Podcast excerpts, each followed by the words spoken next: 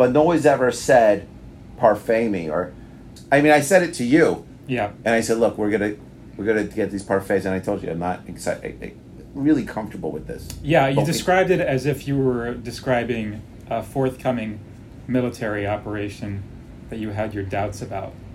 Like we may not come out of here alive.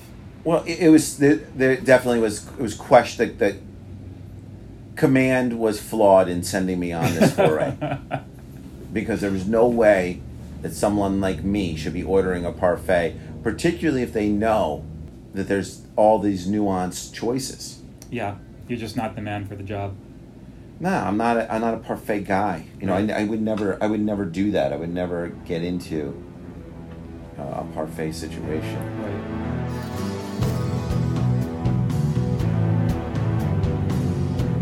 Normally, I don't worry about that. It's just like a regular conversation between us, You don't worry about what. putting my foot in my mouth. Like, uh, I think we do that on a regular basis. Right, exactly. Everything that we do is because we're essentially just kind of riffing uh, with our opinions based with our with a lip with a peppering of fact. yeah. Um, I mean, we know what we know, and we don't know what we don't know, but Right, we do we- we- foray into where we don't know quite a bit. we know what we I know what I know and I know what I don't know and yet I don't know what I don't know. And so you may know that I don't know what I don't know, but I may not know that you know that, I, don't know. And the problem is, is that you know, it, it's a it's a sliding scale for both of us. You know, because at any at any particular moment, we may know, but Mhm. not know in the conversation. right. So. The tricky point is that awkward moment where you know that I don't know, and now we're like, oh no. Welcome to Crossing Faiths, where the Christian and Muslim talk religion and politics. I'm Elliot Toman. I'm John Pinna. And today we're talking about a Pew Research survey suggesting that many Americans see ourselves as highly religious, but the rest of the world doesn't necessarily agree. Why the disconnect? But first, let's talk about parfaits. and that usually leads to an ordering of parfait. Yes, uh, Which, yeah. uh, Usually, parfait is the the end result. And That was that. That was the Who- who best does- moment of your life. Who doesn't love parfaits, right? Such a terrible moment. I don't think. I've ever seen you more uncomfortable than when you were ordering a parfait, and I do appreciate. I kind of cherish that moment. I did that for you. Well, I mean, I, I, I know. I, I- I I, kind of went too. through it. Yeah. Because I thought you did it for. well, I, I, well, I did it because we were gonna, we were supposed to carry parfait in the store. Uh, I know enough to know it's like a yogurt situation, and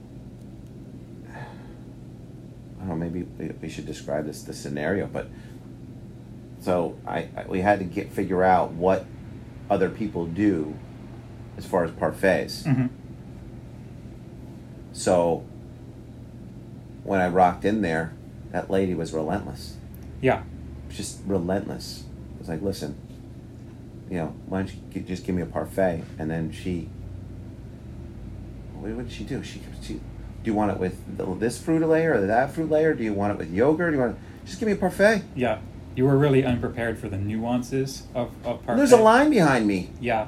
and we're, you know, Something about your attitude, it, it was similar to as if, imagine that you went into a doctor's office um, with, a, with a sensitive medical condition.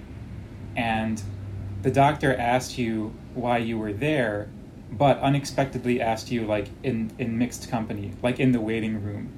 And so you had this kind of you know this awkward moment where you realize okay i have to describe this sensitive medical condition in front of all these people and i really i don't want to it was it was a, it was a, it was not the most comfortable experience for Yeah. me. I mean, and I mean, so you were kind of like you were kind of there was sweat glistening on your brow you were sort of shifting uncomfortable on your feet I don't know if that was the, was going on. that's how i remember it a lot of editorial in that. Okay, like, uh, so all right. Well, for, for for those of you who are listening, and and can you care about this, we were going to carry parfaits in the store. Didn't know what a parfait was. Didn't know what people do. Knew enough to know that parfait was a milky, creamy. now we're back to the medical condition Yeah, it's, it's, what was it like fruity thing? So I went to Loxa Bagels locally, and they have parfaits. Yep. And I just thought it was like, all right, you know, give me a parfait. And the lady was vicious. It was, I mean, just vicious. She couldn't just give me a parfait. And I was like, look, just give me, let me have a parfait. And she goes like, well, what do you want? This, this, this. She went through these. And I said, listen, just give me the parfait. Just give me whatever you got. hmm And it's not like they're making them back there. Yep. So then, another series of questions, and then I just said, "What? Do you do you, do you have you had a parfait? Yeah, give me the one that you would get." Yeah. And then she gave it to me, and that was it. Yeah. But it was, I don't know, three, four minutes of pure hell because there's a line. There's a blue collar Yeah. area. It's five shifts, and I don't know. I mean, maybe maybe there are dudes out there that are parfaits. I don't know who they are, but I, they probably have a French heritage hmm or something French adjacent, like from Alsace or something. I don't Yeah. know. I don't know anybody. I don't. I don't know any. I've never. No one's ever pulled out a parfait at a work site that I've been on. Right. No one's ever. No one's ever said, "You want to know what? It's parfait night." Yeah. You know, so if there's wing night, burger night, taco night, no one's ever said, you know, know what? We really hit the spot right now. A Right. parfait. No one's ever said that. Yeah. It's uh, you don't. It's not the sort of thing that you would typically see at like a construction site. No one's Right, ever yeah. said it ever in my no. Right. Oh, let's go get ice cream. Let's go get a milkshake. Let's let's go get one of what is fruit shakes. What are those things called? You know, like uh, smoothies. Yep. But no one's ever said parfait me or, you know, or, you know, you know what, Jay? I mean, I've- let's. I mean, I said it to you, Yeah. and I said, look, we're gonna we're gonna get these parfaits, and I told you I'm not excited, really comfortable with this. Yeah. You But we- described it as if you were describing a forthcoming military operation that you had your doubts about. Like we may not come out of here alive. Well, it, it was there, there definitely was it was question that command was flawed in sending me on this foray because there was no way that someone like me should be ordering a parfait, particularly if they know, particularly if they know that there's all these nuanced choices. yeah. You're just not the man for the job. No, I'm not. A, I'm not a parfait guy. You know, Right. I, I would never. I would never do that. I would never get into uh, a parfait situation. Right. And, and I, I just don't know. Even since then, I've kept my eyes and ears open, and there's definitely no parfait conversations other than this one. Are you as religious as you think you are? I am less religious than I thought I was. Hmm. Less religious than you thought you. But I may be more religious than I think I am. So, so here we are. It's like it's like very Cartesian now. You know, if, if a prayer is said in a, you know in a room and no one's there to hear it, is God listening too? But God's always listening. I'm just employing my usual device. Yeah. If I can't say something informative, I'll say something symmetrical. Right. Yeah, yeah. So like the Holy Spirit is there, and we gotta you know use those things that make the noise. All right. So we're we're keying in on an article um, that came out from the Pew Research Center a little while back. Uh, the U.S. is not widely seen as highly religious. The basic gist of this, this article is that um, the uh, the percentage of people of Americans who say that religion is highly important to them is far higher than the percentage of non-Americans who say that religion is highly important to Americans. So, in other words, Americans think that we are more religious than the rest of the world tends to think that we are.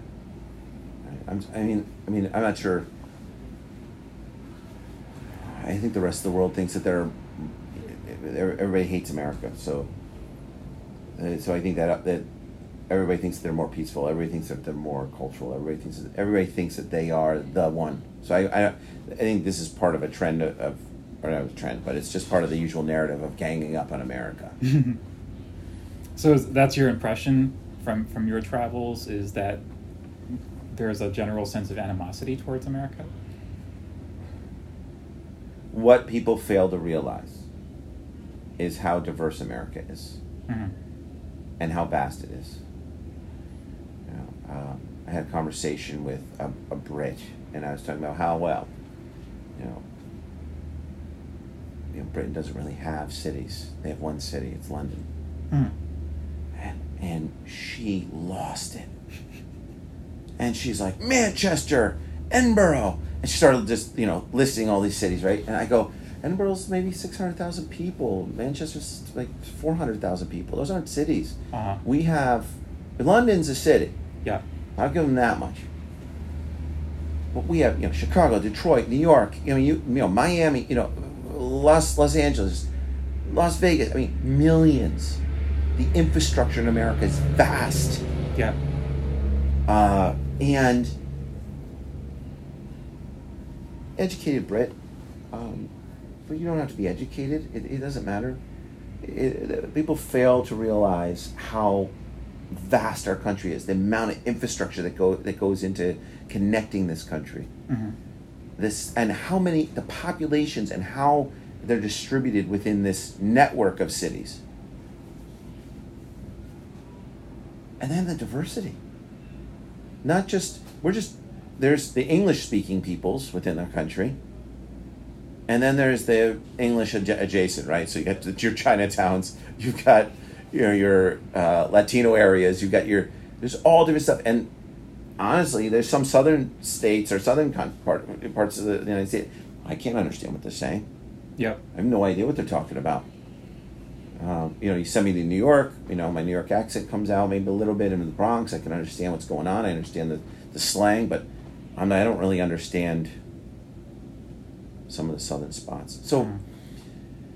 I think that people fail to realize the diversity in America. So that's one thing. I, I do think that the world, that the rest of the world feels that they're on a higher moral ground than we are, generally. Yeah. Well, And, and and that's been my experience when interacting with people. And then people, when they meet with me, they say, "Oh, well, you understand this, and you understand that, so you're a little bit different." And I go, "Yeah, "I'm not a little bit different. There- you know, don't underestimate the guy in the street. There's a lot of of really thoughtful people, and you're you're what you're trying to do is you're trying you're trying to look at like policy or something that's going on, and you're trying to translate that into like some kind of colonial identity and come back. You know." Mhm. Um, you know, the, the only person, the only entity that's been really, really good at, at, at, at keeping a narrative of, of sort of high standing in the world is Britain. You know, so Britain sort of sloughed off all its colonial nonsense onto us. Somehow we have that identity of their stuff. I've gotten the impression that that is starting to change in the past few years. That Britain is being forced to recognize and come to terms with its colonial past in more overt ways. I read an article a couple months ago about uh, Jamaica, for example, and uh, some other um, British colonies or former British colonies that are seeking restitutions of various kinds. I don't know if this is something that you read about. Yeah, Um, yeah, and, and a repatriation of of of uh, of uh, you know uh, artifacts that have been taken and stuff like that. You know, Cameroon, you know, is split between the French and the British part, and this is happening with with with the with the French and the Francophile countries. I mean, I to be honest with you, I'm just not, not even sure how that's lasted that long, Francophile countries. But I think that the challenge is is that when it comes to this article, when it comes to what we're talking about, I, I think that, people don't understand that the, the diversity that's going on in our country. I have a tendency to agree with a large swath of, of individuals that follow trends. So I was just I was driving in this morning and, and, and there was a so they're talking about how Trump's asking for donations like five dollar donations from his his his uh, his base. He made he made three million dollars you know, last Friday, three or four million dollars, and it's really a PAC. It's a it's a legal defense fund masquerading as a political action action, Yes. you know, as a PAC. And so, and I thought about it driving in about how people give money to things they believe in. hmm and the belief that cult that the, the, the, the cultish belief that Trump is a messiah or is faith based. When you and I talked about this last time about the picture that we were looking at and how there's a laying of hands, every people have closed eyes and they're praying or they're doing this, but the, the picture of the laying hands on Trump was he's every, all the people are, are laying hands on him and he's like looking right at the camera. Right. And so, because he's looking at your soul, and people go, he's our guy, you know, he's our disruptive guy. But people are giving money to things they believe in. So, there, so there's a lot of people giving money to Trump right now. And he's using it for his defense, but he's also running for office, and they want him to get back in, in charge. hmm And is that a faith?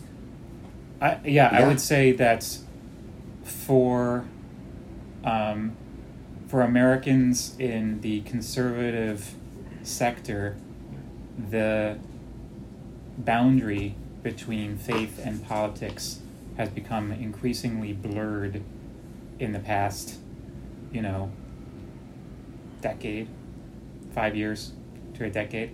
Um, it's interesting um, growing up in the evangelical church, most of my experience was this feeling that, in general, even when there was a uh, Republican administration, uh, that we as evangelical Christians were sort of at odds with the political and cultural mainstream.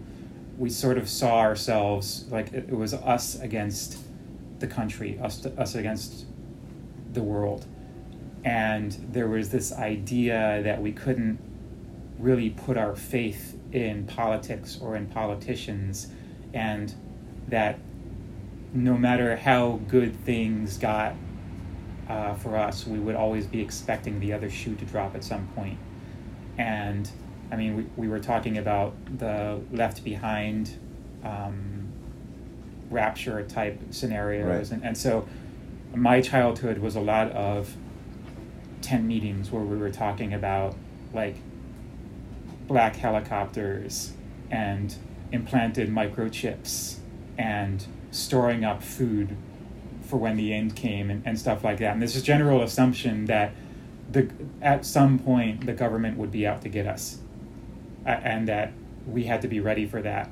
Is that just like a carryover? Like, is this this, this martyrdom thing? Like, eh, it doesn't make any sense to me. Like, we come from a we have we still have Puritan laws that are in place in America.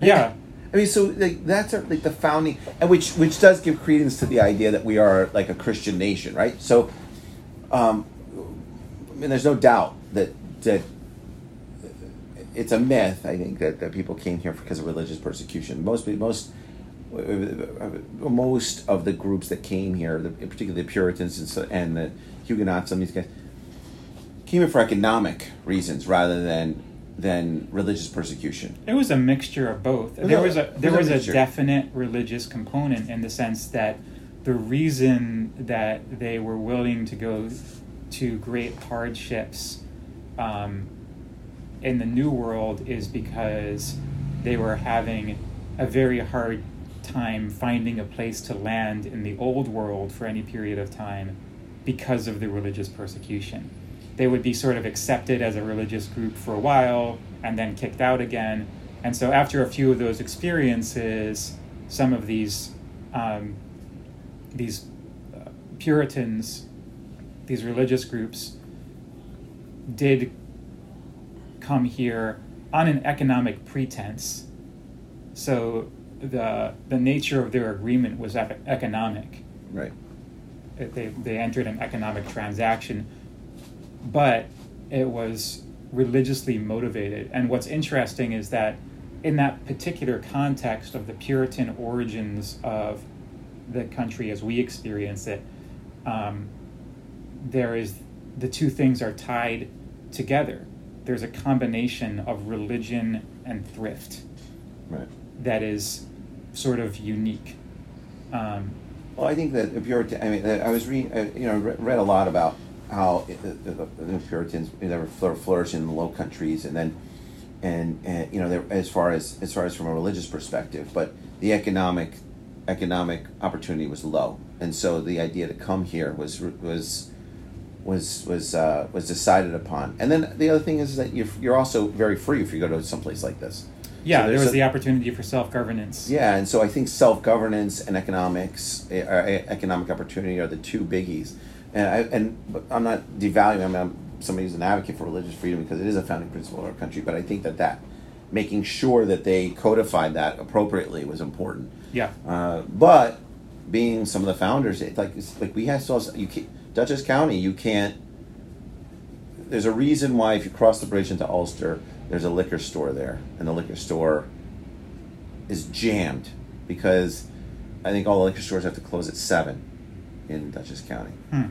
Um, and then you know there's all this nuance about Sundays, but so there's there's a you know and these are all Puritan, you know they, their origins you can find their origins in the in, in, in our, our Puritan up, uh, sort of upbringing as a country. Right. Um, I, I I think that I don't know. I mean, I, the problem is I think I when you talk about Christian nationalism, is just nationalism, and I I look at it like political Islam is just an anti-colonial movement. And so your your your your religion, the the faith elements of those two movements, is I would say not not even questionable is non-existent.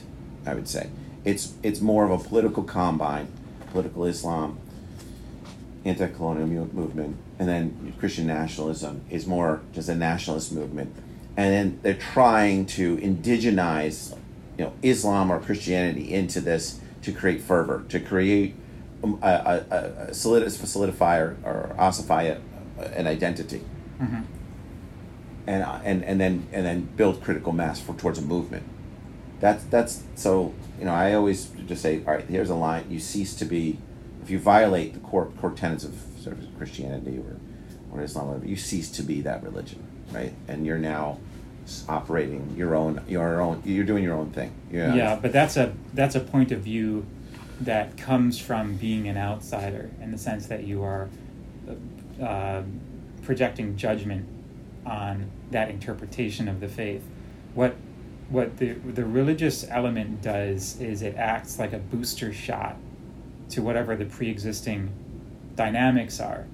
And so if you are feeling a little bit uncertain about the course that you are taking, by putting in the shot of God wills it, then suddenly that uncertainty is gone. Yeah. Because it's God's will, yeah. Right? And so applying the religious veneer to a movement is a foolproof method, pretty much, yeah. of giving it, you know, that extra boost of momentum that it otherwise wouldn't have. That's why Trump has been so successful because somehow, against all external appearances, he has managed to uh, to tap into that religious veneer, and so there is a set of assumptions um, that we have adopted that uh, combine our conservative American values with the feeling of Christianity. Mm-hmm. And so when the implication is made that Jesus hates immigrants or that Jesus likes guns, we don't question it, even though if we were to stop and think about it for a second, it would be really hard to make a case for those things, you know, based on the the set of foundational, you know, principles that we claim to have. right so well The religious veneer is enough. yeah it's And- an, yeah it's a not well well yeah because you don't if you don't do the math Right. you know you can you can then act So a switch takes place Yeah. in which the nationalism becomes the religion. And so the weight that was previously applied to the religious principles is now applied to the nationalist principles. yeah Right? And they're viewed at the same thing, even though in many ways they're diametrically opposed. Mm, At same least thing. that's the way that I see it. Yeah, it's the same thing happens in Islam, political Islam. It's Exactly. the same thing. So, you know, I think we're saying the same thing. It- it- although it, it's it's it's the same thing that happens. Is we you you can't. You know, you, you're you're really upset because you don't have economic opportunity. You're really upset because, you know, uh, uh, uh, your town's destroyed, or your or the, the people in charge are have been are co-opted by an outside entity or or uh, all these different things. And then so you you're mad at colonialism or you're mad at neocolonialism or you're mad at you know uh, the, the the idea that um, that, that it's a it's a, it's a uh, America is is the is the only superpower and and so you're trying you gotta you know you gotta have that patina right? If you if you first figure out how to master putting that patina on a religion, mm-hmm. then what you eh, eh, then what you if you, people can people don't have to go into the nuance. They don't have to really do the the work to be a person of faith. They can just do the work now on the cause. Yeah, and then they can they can keep marching. So, the the American conservative movement seems to be mainly a product of a somewhat idealized version of America that the baby boomers remember growing up in. And that version of America is a combination of their own personal experiences and the way that the media told them that America was at the time. Right. And so it, there was this interesting dynamic by which, after World War II, um, when Europe was becoming increasingly secular, America was really doubling down on its religious roots. And so being religious um, became very important in post war America uh, as it was becoming less important in Europe. And so for baby boomers, the people who are really, you know, the, still very much running the, the political show, um, that is their context. Oh yeah, so what's happening in the Islamic world? What's what's the parallel there in terms of uh, how? And I know that the Islamic world is extremely diverse. Well, is, you know, you, the, gen- the generalization you could say is that is that this is is, is there was a, an interesting moment in time, right? So you had the end of the British Empire, and uh, and and the Brits, we, we circle back to this. I don't know why. The Brits were very good at indigenizing anyone who they touched into their culture, right?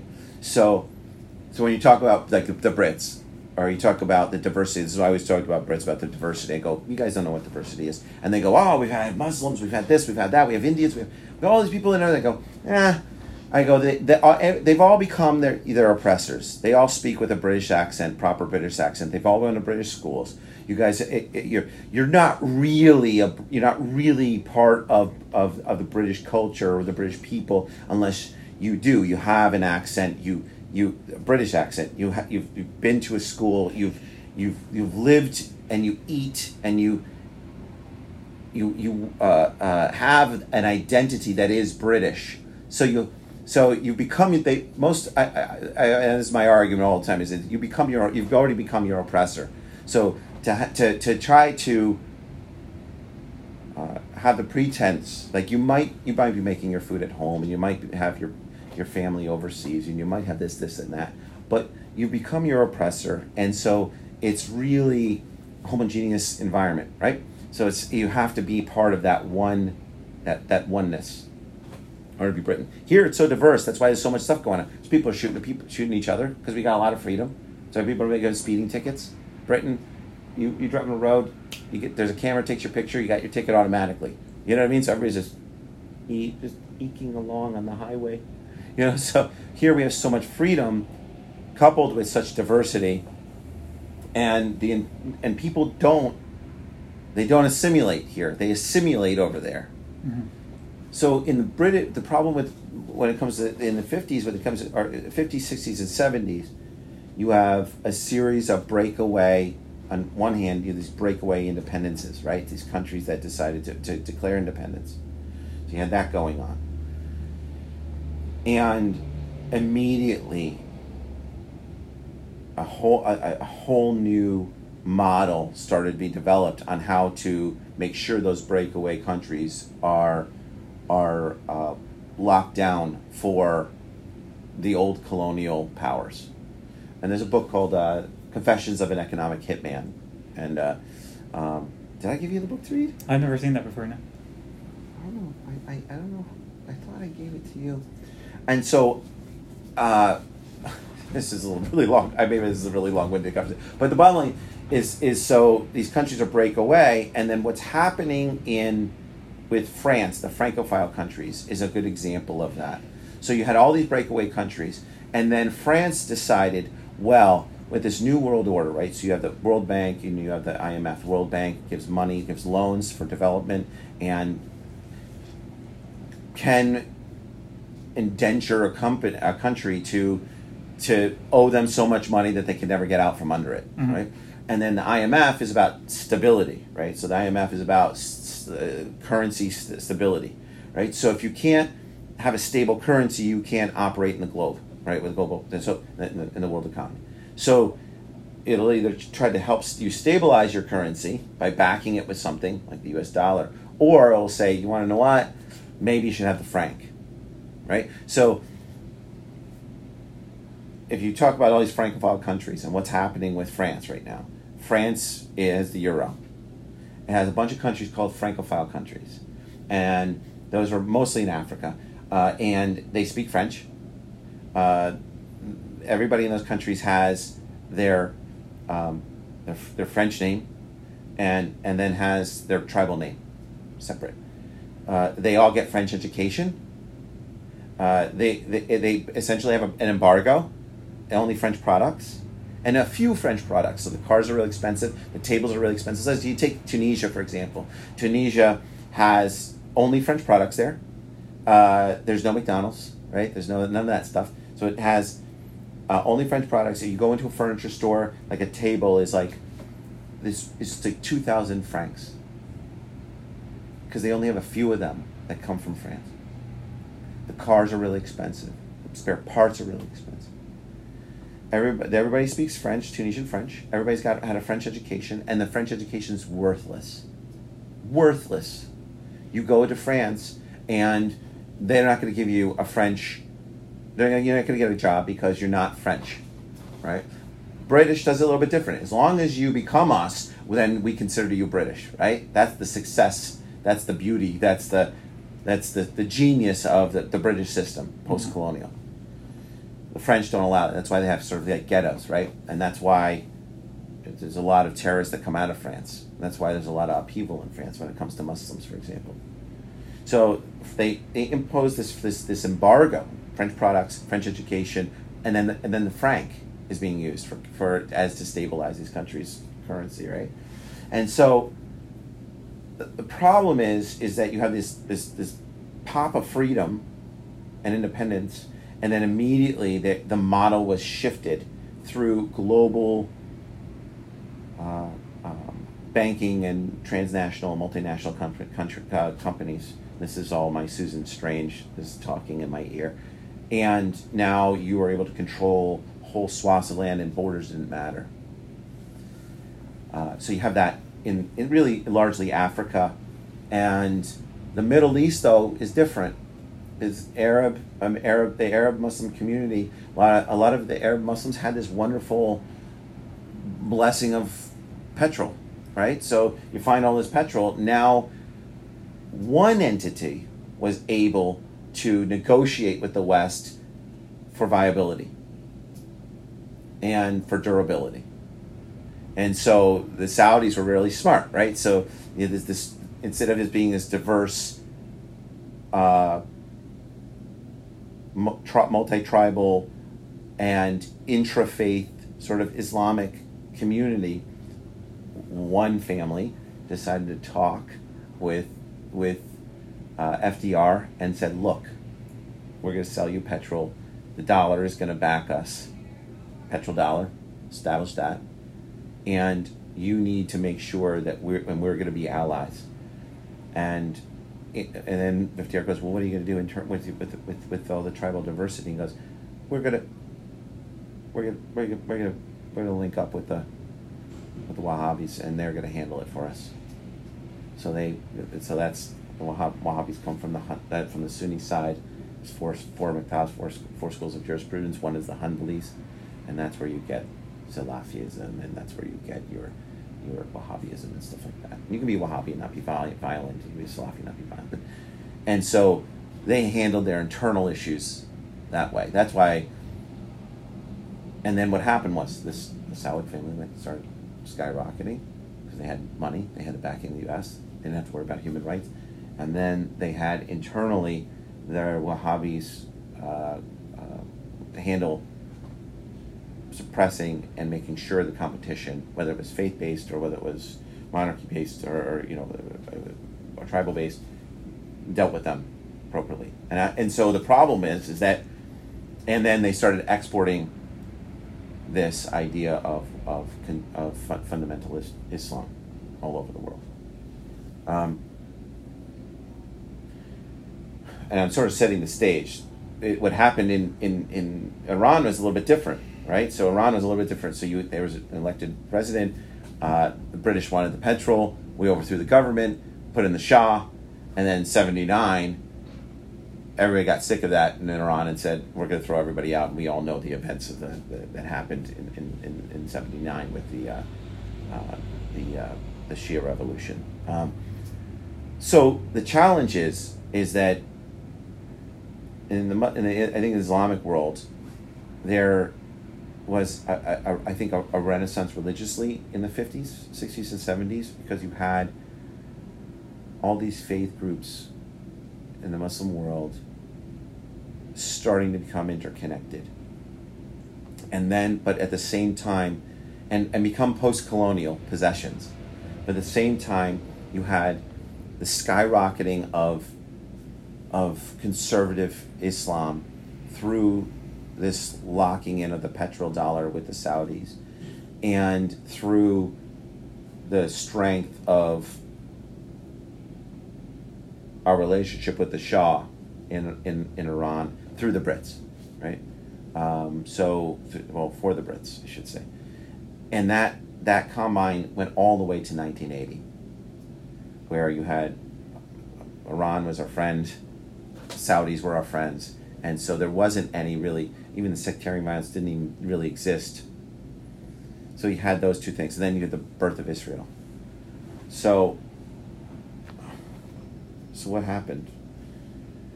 I think there was this tremendous renaissance at that time where there wasn't, there was certainly problems, but it was moving from an old world to a new world. And it could have gone any way.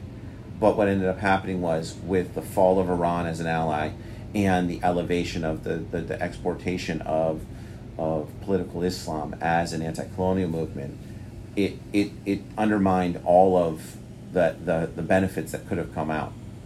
Um, and for the for 50 years, for example, I was at the American Islamic Congress. I was we were the only alternative entity in Islam in Washington.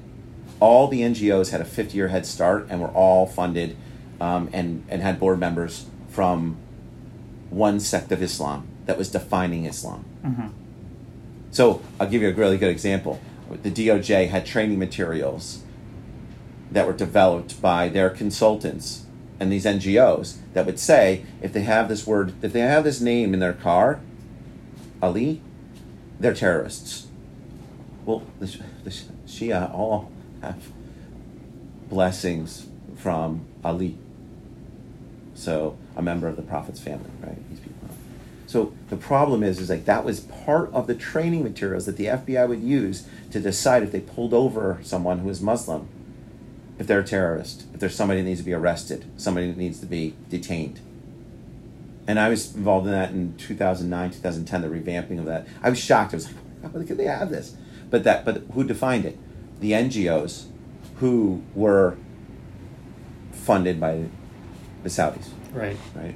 And so, and and like there's there's no really flaw in that. You know, it is what it is, right? So, so here's the thing. Going back to your trying to become full circle to what you were talking about. You have this deal where you have this idea that's locked in the 50s, right? And and trying to be preserved by the baby boomers all the way through, right? And we have these elderly, really really elderly, now uh, officials in office. You know, you got McConnell and you got you know Trump and you got Biden so all these people are really, really, and, and their idea, my mother's 80, and her idea of the world is from 1950. Yeah. Is locked in that thing. With Islam, I think it's a little bit different as opposed to an idea of a generational thing. It's the flourishing of a specific sect that we've all been trying to wrestle with. And and and I I went out with um, uh, a, a young lady for about three months who was who was Sunni, who who was uh, who's who who's a who's a Hanafi, right? Uh, which is a, a Sunni sect, one of the Sunni Maktabs and, and one of the four schools, and we had this conversation about ISIS. And and and she told me, well, you know, ISIS, you know, they're you know, I, don't I can't judge them because there's a there's a hadith that says, you know, as a Muslim you're not supposed to judge, but I know all Muslims that judge. So she said, well, there's a hadith by the Prophet that says that you know you're not able to pass judgment on whether someone is or isn't Muslim. If they pray, if they accept the Prophet, if they you know five pillars. It's a lot of uh, you know they do there's zakat. And and I said, what's a doomsday cult? It's not. They're not. Once they and once they transact violence, that's outside the outside the rules of uh, which is within the construct of jihad, right? So you're supposed to eliminate children and all sorts of stuff. Then and, and they're doomsday cult. They're perverting Islam. So that's that's jihad al jung. That's the idea that they're lying. So you have to. She turned around and said, "No, no, no. They are. They're Muslim." And and and I said, "Well, how is that possible?" And the problem is, is she's young. She's younger than me, and so she, that idea of conservative Islam or political Islam has found its way into her brain, mm-hmm. and she's now trying to preserve that and push that. Yeah, and was trying to tell me about that. I go, well, I'm an advocate for, uh, for, uh, you know, making sure that that these ideas um, are challenged because that's part of of being part. That's the healthy part of, of Islam and she she she she vehemently d- denied it, and then went to her mom, and her mom goes, "Yeah, JT's right. It is a doomsday cult." Mm-hmm. And she and she, she and she, and she was like, "Wow, I don't know if I agree with it." Yeah. And so it, it's I think there's a parallel between sort of American conservatism and Islamic conservatism kind of being linking into this the modern day 2023 as these sort of parallel roads um, the ideology is very similar. Mm. The the the action what, what it leads to as far as action wise is very conservative. It leads to bigotry. It leads to uh, the, the, the elimination of diversity, um, not diversity in like sort of the woke sense, but a flourishing intra faith Islamic community that has all these wonderful brains contributing to something that, that is that is profound. And just like in in, a, in American conservatism, which I, I am a conservative, but not in the sense where it's it's this baby boomer 50s thing going on. Is the idea of being we need to eliminate the diversity, we need to eliminate all those brain and, and bring all these brains in alignment so that we can push this this this, this sort of agenda in this one direction of, of, of say the nationalism for example. So and I'm all for nationalism, but the problem is is that you know the, the strength in our country is all these brains, all this diversity, that we don't indigenize everyone and assimilate them into the Britishness. You have to be so British. You have to have the accent, eat this way, dress this way, do this way. So you don't have to be fall in line like that. And that's the you you can you can flourish in America as long as you work hard and you make money and you move forward. Mm. Maybe a little too hard for New York. Maybe we make a little too much money. I don't really know. Know, does that make sense? Yeah, I see a, a parallel but within the context of America, I think that um, for younger people, Christianity is becoming increasingly synonymous with conservatism.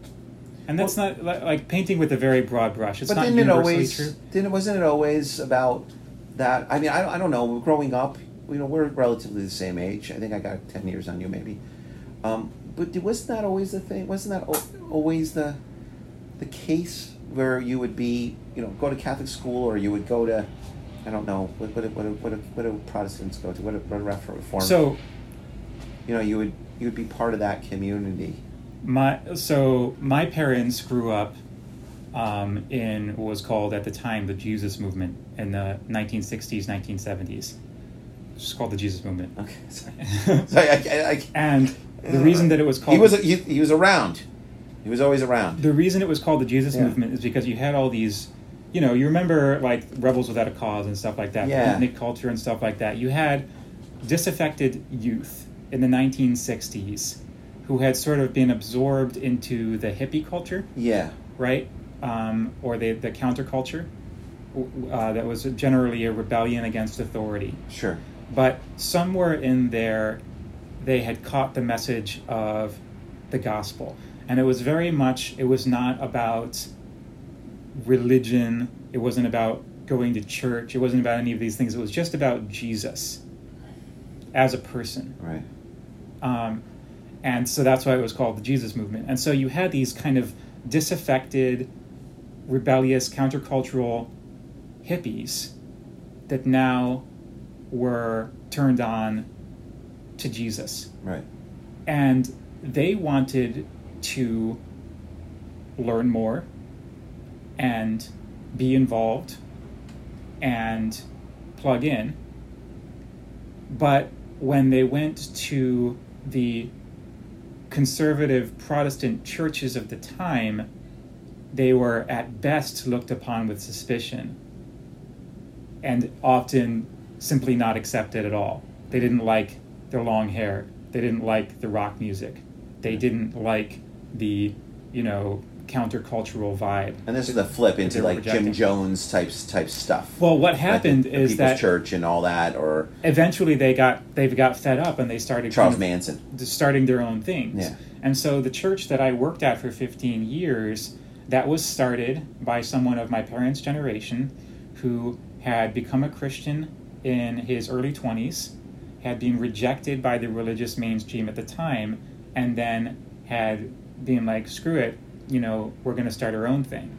And eventually that led to him starting, um, you know, kind of joining these this this sort of like Jesus movement, right? Which turned into a church, which then split off into his church, Right. right? And what's interesting is 30, 35 years later, now he's the conservative, Right. right? And he's looking at the generation of values that he rejected in his 20s as the ideal Right.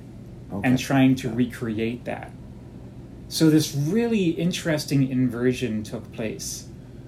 Hmm. Um, but my point is that for you know many twenty somethings or thirty somethings now, because of that dynamic, there's no effective distinction between a Christian and a conservative and the only exceptions are you know areas where there is a somewhat liberal Christian mainstream, right. um, right.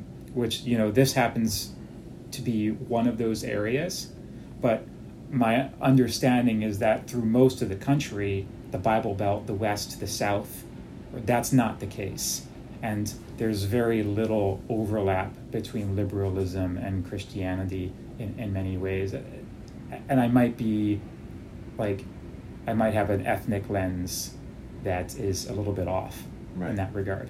Um, so when when people in other countries see Americans, what do they see? Maybe they see rude tourists. Maybe they see uh, bullyish economic tactics. Maybe they see tanks. I think and, they cherry and jet planes you know. and stuff like Yeah. that. And so what they're seeing of Americans doesn't look Christian to them. But in our milieu, you know, in the ground on America, we see lots of Christian cues Right. and we're involved in lots of Christian things. Yeah. And so there's a strong Christian veneer put over everything that I think that in other countries, people just aren't seeing that. Well- they don't make the connection. I think that they, like I said, underestimate the diversity and of, of America. I mean, there are there's flourishing Buddhist communities. There's flourishing. Uh, I mean, one of my specialties is engagement, right? Engagement modeling of faith communities, you know, domestically and globally. And so, the 2024 is coming up, and I've got, you know, both both parties saying, "Hey, JT, you know, can you build an engagement model for because there's votes, right? So they vote. Religious minorities vote in blocks, more or less, right? Mhm. So, so you have the Jewish community, Buddhist community, you have uh, the Muslim community, uh, uh, and uh, uh, Zoroastrians, and all these different communities, and it, and, and it amounts to about 20 million votes, and they vote in blocks Yeah. right? All these different communities, which can flip an election. And I just think that there's this nuance in how there's, like I said, such diversity, and these communities are flourishing because they are free to flourish. And I think that when this, I, I think that the Pew, no one's going to say from out, that's outside the country. No one's going to say, "Oh yeah, they're really they're really good faith community," because they're largely homogeneous countries that are speaking, and their brand of who of what they are is very different than us. hmm So whether it's Hungary or whether it's you know, you know Sweden or it doesn't matter if you pick any these because it's relatively homogeneous. So and if you do come to the country, you have to indigenize yourself. You have to assimilate in order to perform in that country. Yeah. You can't maintain your identity. So uh, and if you do, it has to be private. Yeah. Uh, now, of course, you can't hide your color. You can't hide you know certain things. But a good example is the hijab. That This this controversy of of wearing head covering all out throughout Europe is always up. It always it, it, it goes for a little bit of a low, but then it will pop up, and then they'll say, you know. you know, you can't wear your head your headscarf. You can't do this. You can't do that, or uh, because you ha- they're trying so hard to make sure that you indigenize yourself. Right. Here, no one cares. And so I think you're right. I think that people don't understand the nuances within the Christian community, but also with the multi faith community that's here, is that you can flourish and be who you are. And Yeah. that's why we have so many problems. Yeah. Mean, that's why that's that's that's why. It, and you know, you couple that with guns, or you couple that with, you know, have uh, you couple that with guns and the internet, and where you can feel at home being a, as much of a jerk as you want to be. It, it, it, it it'll it'll it'll elevate into an event that's that, that could be terrible, Mhm. right? And uh, and so the problem is, and then people always pick that out. So I have a British friend. And I don't want to come to America because of all the gun violence. And I'm like, well, you know, that's it's not something we kind of like put up with. We Yeah. just know that things are there, right? Yeah. You know, I, I mean, I, you come into my place and and you you want to rob me, you're gonna get plugged. That's it. I'm I, and that freedom of being able to plug somebody who's gonna harm my staff or customers you know, and of course, it you know there has to, before it gets that way, you have to you know nuance. I mean, there's somebody came in here and started threatening children, and I I had to throw them out. Um, but uh, I mean, they didn't get plugged, but but it, it- there was you know, but the, there's there's obviously something you got to be judicious in how you handle such things. Uh, but I think that having our strength in, in, in not only the diversity, our strength and the ability to live independently this is like sort of sovereign being is really important, and I don't think anybody understands that from that's outside the country. And I think that when they look at us from a faith-based lens, from a, a really homogeneous environment, they they say, oh, you know, well, they, you know, they're not religious because they're not like us. This is like Churchtown, USA. Here, hmm there's, church, there's there's almost a church every other corner, if not every corner. Am I right? Yeah. I mean, It's out, outrageous. in general, the church is, you know, broadly speaking, way less healthy than it used to be. Um, But it, but but that doesn't mean anything because it was way less healthy. Still doesn't mean that like all these churches are still have people that go to them. There's damn bells are ringing all the time. yeah. Not in sync. There's different faiths. Christian faiths have different noons. Apparently, Yes. none of them have the that same appears noon. to be the case. Yeah, Yeah. they're all on different calendars, Right. Even by like a little, like a, a minute hmm or five minutes or seven Yeah, minutes. I think maybe the, the Julian calendar has a noon that is uh, seven minutes different from the noon on the Gregorian Nerve wracking. calendar. sometimes I can't. Anyways, so I think we could, you know. So what's what, what's our what's our what's our end result? Well, what I noticed here is that there's a corresponding survey that basically says that uh, of all the surveyed high income nations, Americans are the most likely to say that religion is a highly important part of their lives. So that's 41% for Americans based on this study. And that's more than Greece, more than Israel, more than Italy. Americans are likely to say that religion is highly important to them. And so there's something about the, the, the way that we see ourselves as a nation that, you know, the, like, very very generally speaking, something about those roots, those American roots from 300 years ago, um, are outweighing the uh, the roots of, say, Israel that was founded as, you know, a, a, a religious eth- ethnic right. It's a theocracy. um, yeah. nation 70 years ago. Yeah. So to me, that's very interesting. Well, if we here's the thing: the freedom to believe. Uh, that this is this is a freedom of religion, freedom to change, choose, believe or not believe. I don't think people realize. I don't think. I don't think outsiders realize how realize how profound that is. Like you're talking about, the church isn't as healthy. It isn't as healthy because everybody's everybody's uh, f- you know changing and choosing, Mhm. and believing and not believing. So there's so we're I mean we're at the highest point in our American democracy. So I don't buy all this doomsday nonsense. I'm not not a Christian, so I'm not a martyr. So the idea that we are at the highest the pinnacle of public discourse, Mhm. which democracies flourish in. We're at the pinnacle of this idea of religious freedom. And everything is socialized now. Everything is socialized and everything is accessible. So you can, you, uh, you want to know what, uh, wait, wait a minute, what's the Constitution about? Let me go. Yeah. You want okay? What's Second Amendment about? Let me, and then everybody's forming opinions, and there's there's a brouhaha of, of all these different things. And of course, there's extremes on both sides. So I think when it comes to an outsider looking in, and the numbers we're talking about, people identifying as religious, the, the, the strata of what religious is in America is very, very different than what someone outsider would look at. That's interesting because you know the headlines are screaming democracy is dying, religion is dying. You're saying, you know, democracy is better than it's ever been. Yeah. Relig- religious diversity is better than it's ever been. Because it's going to be ugly. I would love to open that up for uh, another conversation and really dive into that because I think that that's a very interesting paradigm that's well worth exploring at greater length. We'll have to do that, but. Okay. All right. So listen, we're uh, we're we're out of time, so we're gonna close up, and uh, this has been Crossing Faiths. Crossing Faiths is a production uh, of Muslims for Muslims International. It's produced by Elliot Toman and, and John Pinna. The script was written by Alosha Anita Pinna. Uh, thank you for listening, and we appreciate you taking the time. Mustard.